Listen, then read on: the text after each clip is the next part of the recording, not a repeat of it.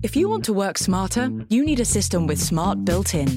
Workday has AI embedded into the core of the system to seamlessly support your workflow and deliver unprecedented adaptability. Workday, the finance and HR system for a changing world.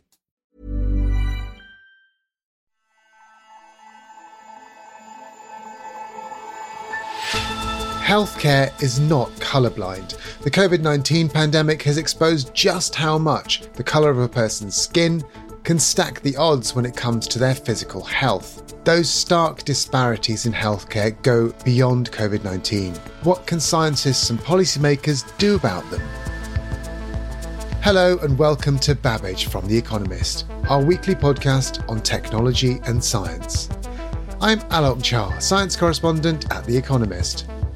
In today's show, we'll explore what's driving racial differences in health outcomes.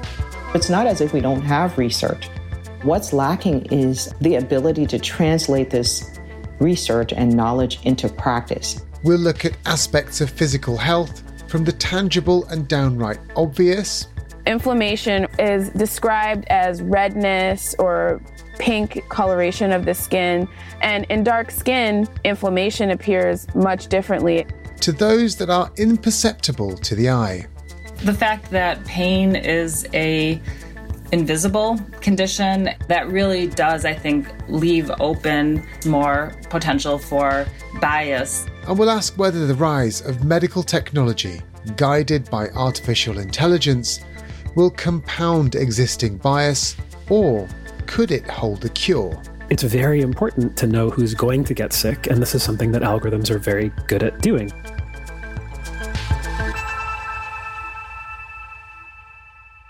With me as we investigate all of this is Tamara Gilkes Borr. She's the Economist US policy correspondent and has been reporting on many of the factors behind people's health outcomes. Tamara, thank you so much for joining us here on Babbage. How are you? I'm well. Thank you for having me. I'm really excited to talk about this super important topic. You're very welcome to be here. Well, doctors and policymakers and patients have been quite keenly aware that for decades that race and ethnicity are somehow tied in with health outcomes. Why is now a good time to be talking about all of this stuff? So, we've known for a very long time that there were racial disparities in health outcomes. It goes all the way back to 1899 when W.E.B. Du Bois published The Philadelphia Negro and showed that there were differences in health outcomes between black and white people and that these differences had to do more with living conditions than genetics. But recently we've been seeing more of a push to understand racial disparities in medicine. For example, a study in the UK in January 2021 found that maternal death rates were almost twice as high for Asian women and almost four times higher for Black women when compared to white women. But the pandemic has really made these disparities even clearer. The latest data from the CDC finds that in America, Black, Hispanic, and Indigenous people are around three times as likely to be hospitalized from COVID and at least twice as likely to die from COVID 19 as white people. And this is not just a problem in America. We don't have data from every country, but state level data from Sao Paulo in Brazil found similar disparities between black and white people when it came to COVID. Sweden also tallied deaths early in its epidemic and found that those born abroad were several times more likely to die than those born in Sweden. So, to put all of this into perspective, I spoke with Dr. Lisa Angeline Cooper. She's a professor of health and healthcare at Johns Hopkins University and she was recently appointed to President Biden's Council of Scientific Advisors. She's been researching this issue for almost two decades, and I thought it would be a good idea to ask her how the pandemic has changed her understanding of the problem. Communities of color were hit particularly hard by COVID 19 uh, because these communities are already disadvantaged um, socially. They've been marginalized and experienced discrimination for many, many centuries. Their neighborhoods have suffered from lack of investment in terms of the quality of housing and schools and uh, things such as access to transportation. And they tend to work in jobs that uh, pay less than people who live in other communities. And so we know that people in those communities have experienced health disparities for a long time. These health disparities are due to things like cardiovascular disease, obesity, diabetes, cancer.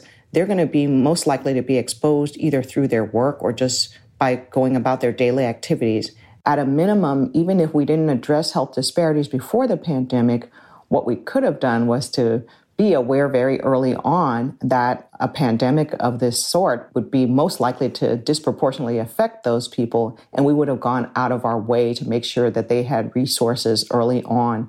Right. So, one positive impact of the pandemic is greater awareness. Are we seeing any other positive impacts in terms of maybe greater data, better research, anything else?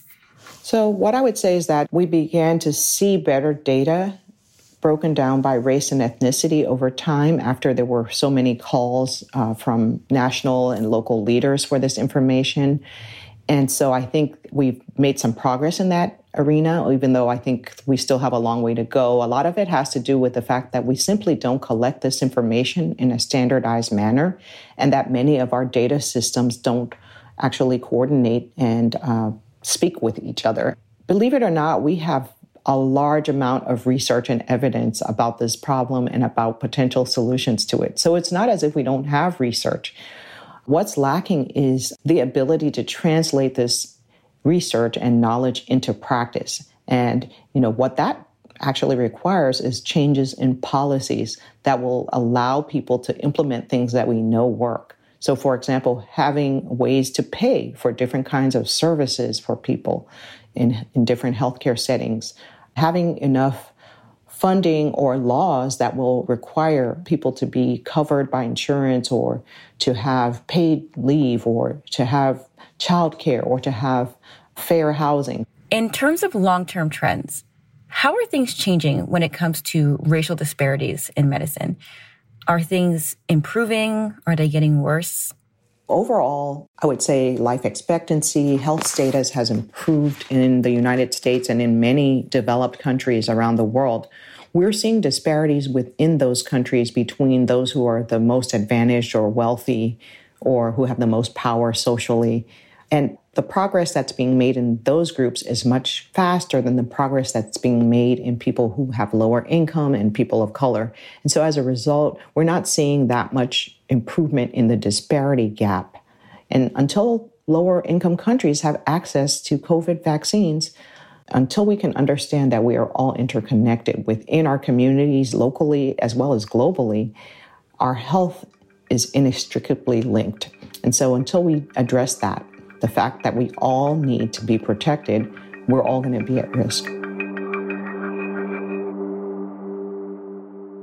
So, Tamara, um, to start solving all of this stuff, you need a proper understanding of what causes things. Mean, Dr. Cooper touched on a few of the factors causing these problems in the conversation you had with her.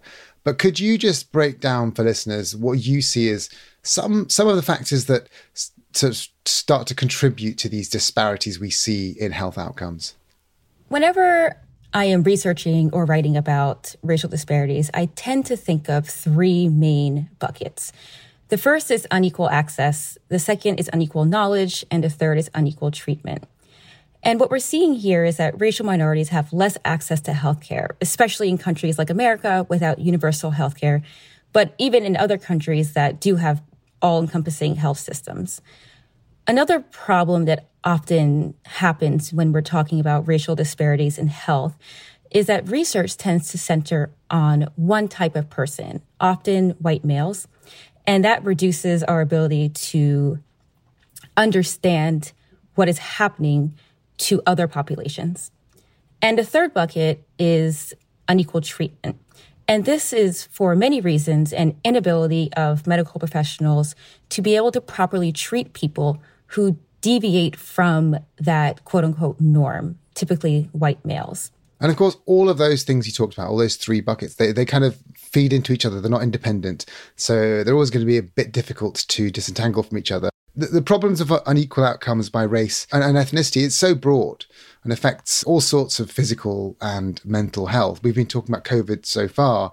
Um, but for this program, I think it's worth trying to understand a bit better how these factors play out in, in reality beyond the, sort of emergency context of the pandemic that we're sort of sitting in right now.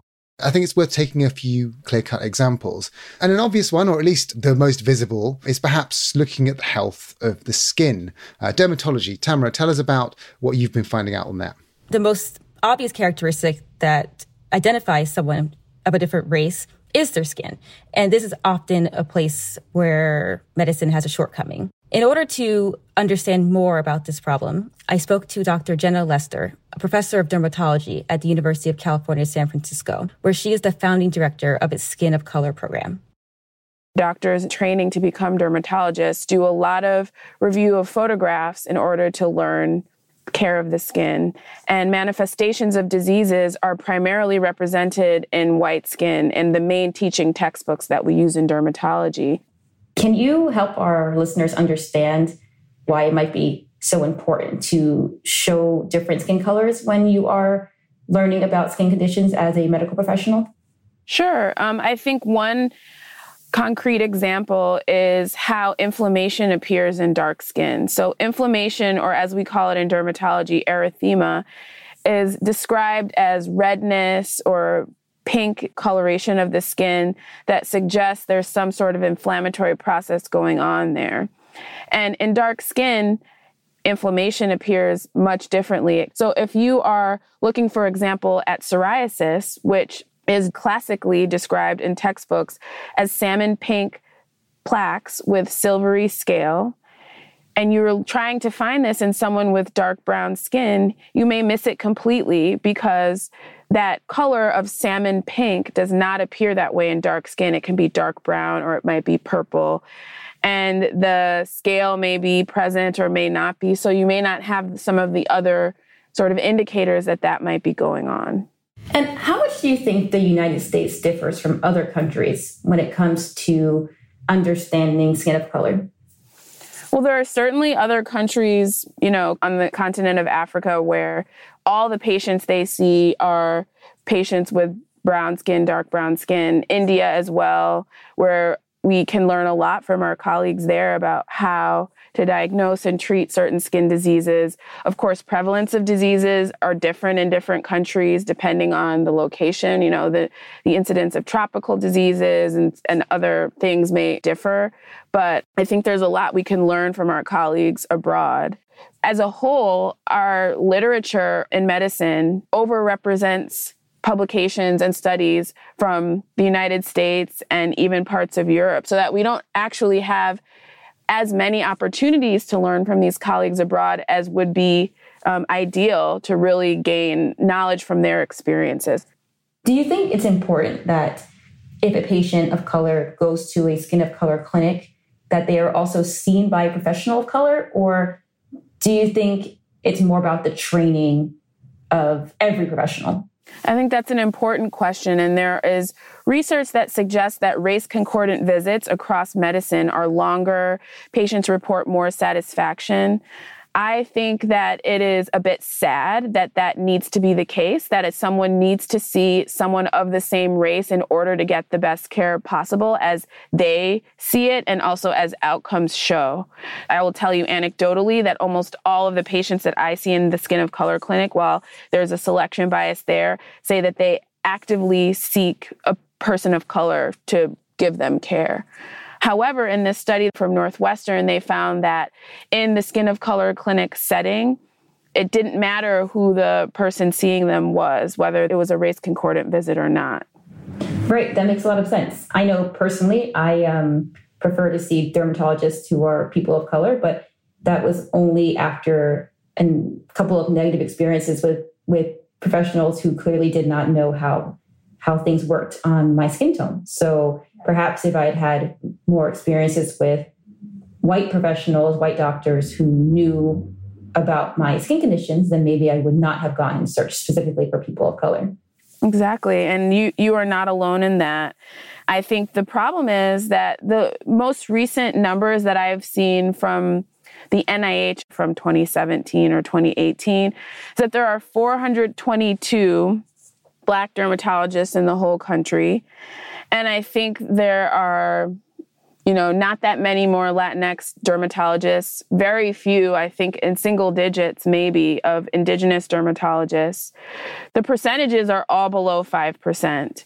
So that's where the education comes in and teaching residents who are training to become dermatologists how to care for all people because this really is general dermatology. It's really not acceptable to feel uncomfortable with an entire group of people just based on their race. So, Tamara, it was really interesting to hear Dr. Lester talk there about the importance of something as simple as the inclusion of just good photographs to help doctors make diagnoses more effectively.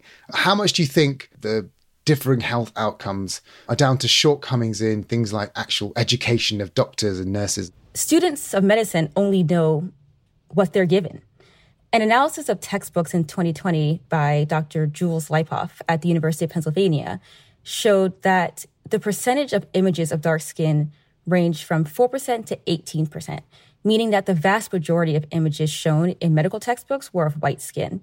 So, of course, doctors are more comfortable diagnosing things on white skin if that's what they've been taught. Education is obviously uh, what one part of it, but medical devices themselves are trained and calibrated on particular subsets of the population, right? I mean, you wrote a really interesting piece for the science section a few months ago on pulse oximeters. The pulse oximeter works by passing light through the finger. And as a result, for Black patients, the light reflected differently than on white patients. A study out of the University of Michigan found that a darker skinned person could actually be in real distress. They could have low oxygen levels, but the supposedly objective device was reading their oxygen levels as perfectly fine. And when we're talking about COVID, when hospitals were at peak capacity, this could be the difference between being admitted to the hospital or being asked to self monitor at home.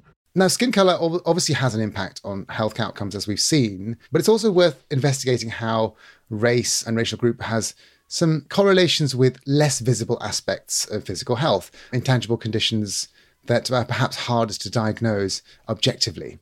The fact that pain is a invisible condition, we rely primarily on self-report, almost exclusively on, on self-report. So that really does, I think, leave open the possibility for more um, judgment um, among healthcare providers and thus more potential for bias in in healthcare to occur. Mary Janevic is a researcher at the University of Michigan School of Public Health.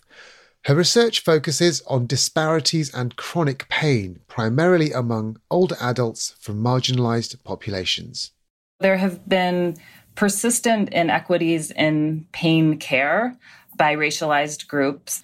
Many studies have shown African Americans in particular to be treated less aggressively for pain across the care spectrum using a nationally representative data set of Americans over age 50, we found interestingly that household wealth was strongly associated with the prevalence of long term disabling pain. Household wealth is a pretty good indicator of current socioeconomic status, but also lifetime socioeconomic status. So it can be thought of to some extent as a proxy for the resources that you've had across your lifespan, including healthcare. There are massive inequalities in wealth, according to racialized group in the United States, such that African Americans have just a tiny fraction of the wealth of, of white Americans. Given that pain is kind of difficult to measure, are there techniques or strategies that um, clinicians could be using to measure pain and catalog it in a more objective way? One of the things that is being done currently is what's called ecological momentary assessment for pain. So rather than relying on kind of retrospective looks at reports of pain, people are able to log their pain in real time, um, which can give kind of a more accurate picture of how a person is perceiving pain. But yet, that's still subjective self report. I think there's work being done on looking at some biomarkers or some kind of characteristic behavioral or physiological patterns that would indicate pain or pain related disability. But I think those types of technologies are still not being widely used. They're still kind of under development. So I think there's quite a long way to go to get an objective measure of pain. And then it also kind of raises complex questions about, I mean, what, what is pain really? I mean, we, the International Association for the Study of Pain includes suffering in the very definition of pain. So it's a, it's a sensation and it's an emotion. Um, and so given that pain is such a subjective experience, you know, it kind of raises the question like, what does an objective measure of this subjective experience even mean? Is it more accurate? What, what does the research tell you about the differences in pain experienced between black and white patients? Is, is there any difference? And, and, and if so, where might those differences come from? I think there are still some lingering stereotypes. Centuries ago, during the enslavement period in, in the United States, it was believed that African Americans actually felt less pain than white Americans. Um, obviously, long since completely debunked, but there's some kind of lingering misperceptions about that. There's a study that came out four or five years ago where some medical students still seem to harbor the, the belief that African Americans were less sensitive to pain. But I think what's important to think about is why we do see these racialized disparities in, in pain, meaning that factors, you know, biological factors, psychological factors, social factors can affect the pain experience as well as be affected by it. How do you make sure that medicine and particularly pain medicine and management becomes race conscious and, and leaves behind racism?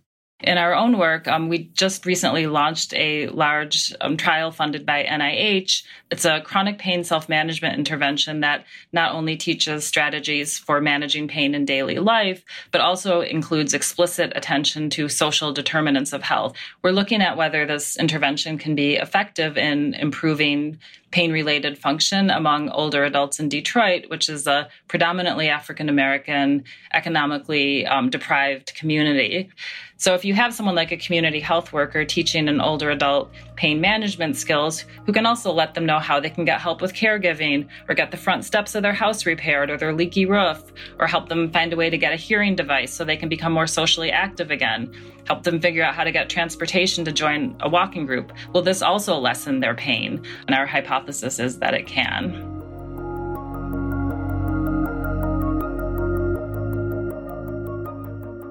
Speaking to Dr. Janevic there, what struck me was how much she was trying to describe pain as something more than just a physical experience. She was saying it was related to social, psychological issues, and she questions whether it's even possible to uh, objectively diagnose pain. Tamara, what did you make of all that?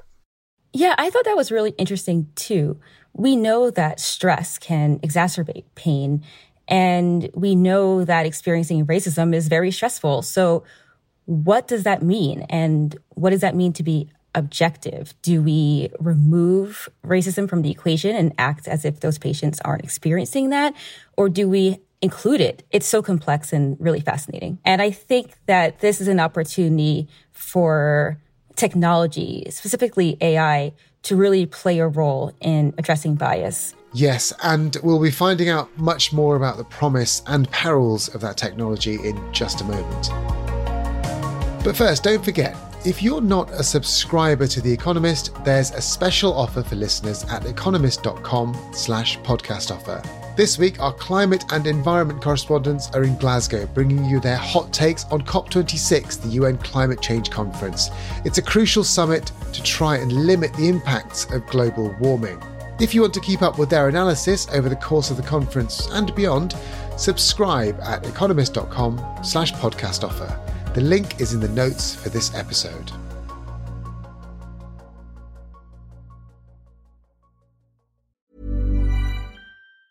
Hi, this is Janice Torres from Yo Quiero Dinero. If you own or operate a business, whether it's a local operation or a global corporation, Partnering with Bank of America could be your smartest move.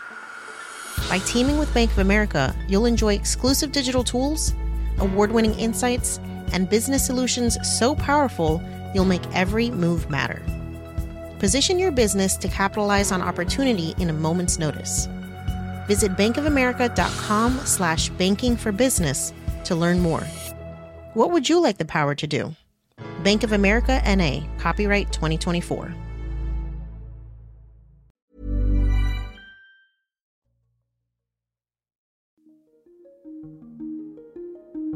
Healthcare is undergoing a technological revolution. There's huge optimism about how better devices, data collection, and machine learning can all help to improve the lives and health outcomes of patients. In an ideal world, technology could help doctors make better decisions and ensure a fairer, more inclusive healthcare system.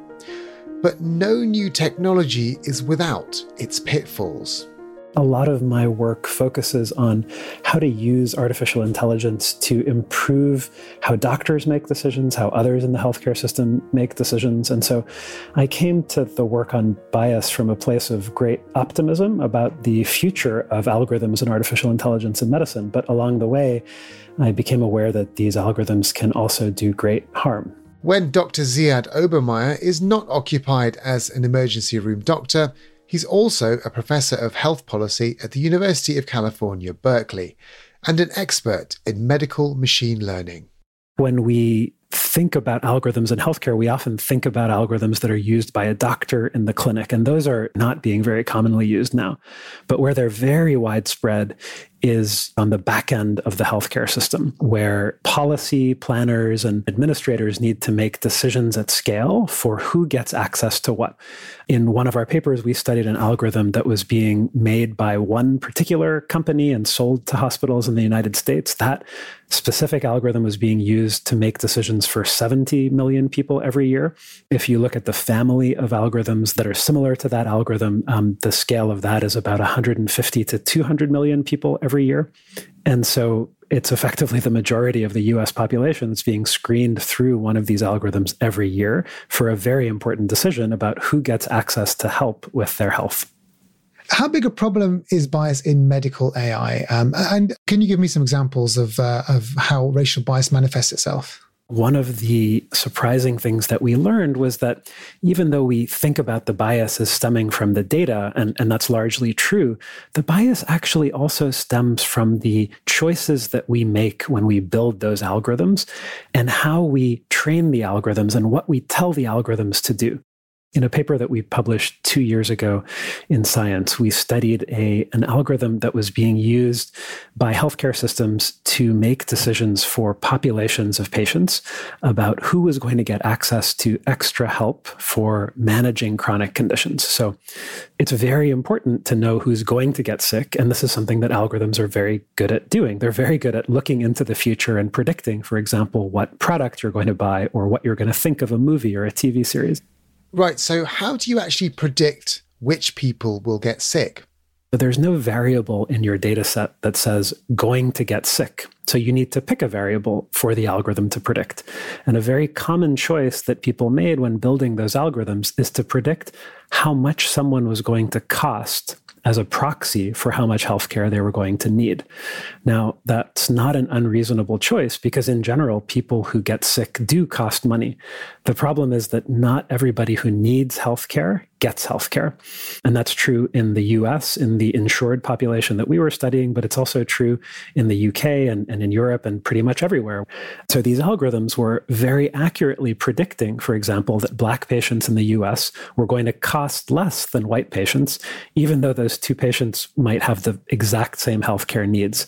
And as a result, it was letting healthier white patients cut in line ahead of sicker Black patients for access to help with their healthcare how do you compare the bias that an AI has to human bias? In the particular setting that this algorithm was used, where we studied it, the algorithm's predictions weren't implemented directly. They were first actually shown to doctors, and doctors were given an opportunity to overrule the algorithm and potentially to undo the bias built into that algorithm. And what we found in the paper was that doctors did approximately nothing to undo the bias. They just accepted the algorithm because if you put yourself in the doctor's position, on the one hand, I think that's a statement about the fact that doctors are busy and they need help. But I think it's also really an opportunity that if we build algorithms the right way, algorithms that aren't biased, they actually have the opportunity to help a lot. It's a quite a potentially confusing picture, isn't it? Because obviously both humans and algorithms have their flaws, but you kind of want both of them in the picture, working together, understanding each other's flaws to make sure that the decision for the patient is the best one possible. Yeah, that's a really nice way to put it. And I think that one optimistic ending to this story is that before we published, we actually got in touch with the company that made that biased algorithm. And so, in collaboration with them, we actually retrained that algorithm to predict patients' health needs rather than their health costs. You did a study recently on pain, which you know is obviously very hard for doctors to objectively diagnose. I mean, how can just t- tell us a bit about that and how it can be how algorithms actually can be the savior against bias in this case? This was work that was led by my colleague Emma Pierson, who's now at Cornell University. And the question we were interested in tackling was a long-standing mystery in medicine, which is that Black patients and also uh, lower education, lower income patients actually report much more pain.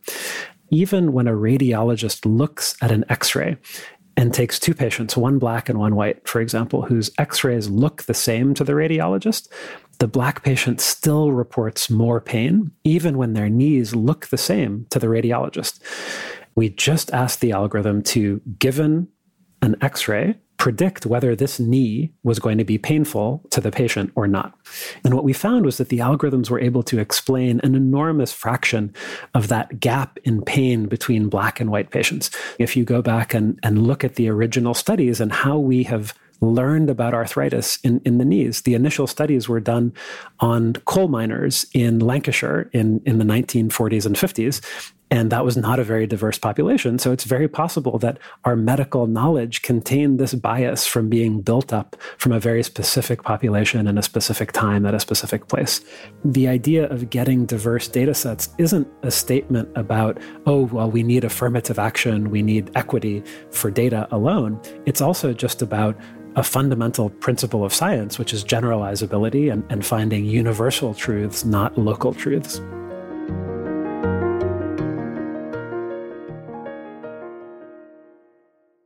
Tamara, what did you make of that example? How optimistic are you about AI in a bid to redress human biases? I found Dr. Obermeyer's example about the knee to be really interesting, really compelling, it shows what happens when we center one type of human experience, in this case, the white male coal miners. And it shows that we get an incomplete understanding of pain for everyone when we do that. It also shows what exciting progress can be made when we combine technology with methods that purposely center the experiences of people of color. And this is a really exciting time for technology in medicine. And to take us back right now to the field of dermatology, Google recently announced in May that it plans to launch an app called DermAssist. And it's going to help diagnose common skin conditions by comparing pictures taken on a phone against a database of sorts. Dr. Jenna Lester is part of the team working to develop that with Google. So I asked her if she has concerns about how objective and inclusive this type of tool can be. I think in dermatology, the most obvious problem is that because we know there's a bias in photos that exist, at least that are published widely, the thought is that we're programming this same bias into ML that potentially is supposed to be improving care. So we would like machine learning algorithm to augment in a positive way decisions that are being made. I think in dermatology specifically, what accurate data collection would look like, for example, if you're thinking of a data point as a photograph, photographs need to be taken in a certain way. They need to have appropriate lighting. There's like a lot of things with labeling of data, et cetera. In addition to having accurate data, you need to have explicit permission from the patient to use their data in the way you're intending to. So I think we're entering this new wave where we're using data in a way that their patient may not know and it may exist in perpetuity. So they need to be part of that conversation when we're deciding what data we're using and what data we're not.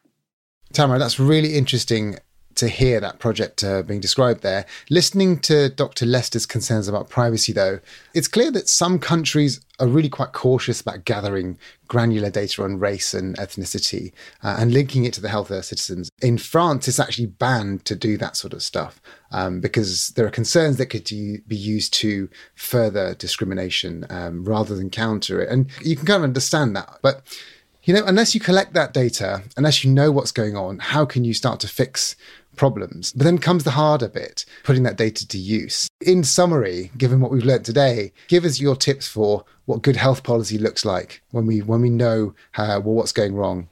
Good health policy means prioritizing access for disadvantaged people. That might not be easy, but it has to be prioritized. Next, it means having better data and research, much like what you just mentioned, Alok, but also not just collecting it and ensuring privacy, but collecting enough data to be able to properly disaggregate by race, gender, race and gender, whatever different subgroups are necessary for the appropriate subgroup analyses. We have to prioritize that or else we lose important insights. And then finally, we have to make sure that we are centering the experiences of different types of people. Too often, medicine focuses on one group, often white males, and that means that anyone who deviates from that norm, whether they are white men who have different presentations or different experiences, whether they are women, people of color, they don't get medical system that treats them properly and treats them as fairly. And I think what's been really clear overall in all of this is that medicine gets better for everyone when we challenge ourselves to understand a diversity of experiences. And I think that, as you said right at the beginning of the show as well, that the, the COVID 19 pandemic has really shone a spotlight on this, and there's, there's a real opportunity to, to act here. As awful as this pandemic has been, if this can be a way that medicine sort of moves forward to try and understand how these disparities happen and to make sure that th- those disparities are understood and reduced in future that that's going to be one very small silver lining. But tamara i think for now let's leave it there. Thank you so much for your time. Thank you for having me. It's been a lot of fun. And thanks also to dr lisa angeline cooper dr jenna lester dr mary Janevic and dr ziad obermeyer and thank you for listening to Babbage. While you're with us, please take a moment to leave us a rating or, better yet, a review on Apple Podcasts or wherever you listen. You can also write to us directly at podcasts at economist.com. We'd love to hear from you. The producers were Abisoya Osundairo and Amika Sortino Nolan. Nico Rofast is our sound engineer, and the editor is Sandra Shmueli. I'm Alok Jha, and in London, this is The Economist.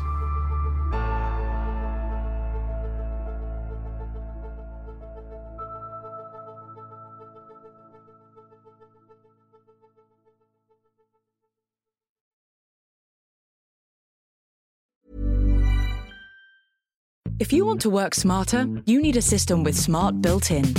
Workday has AI embedded into the core of the system to seamlessly support your workflow and deliver unprecedented adaptability.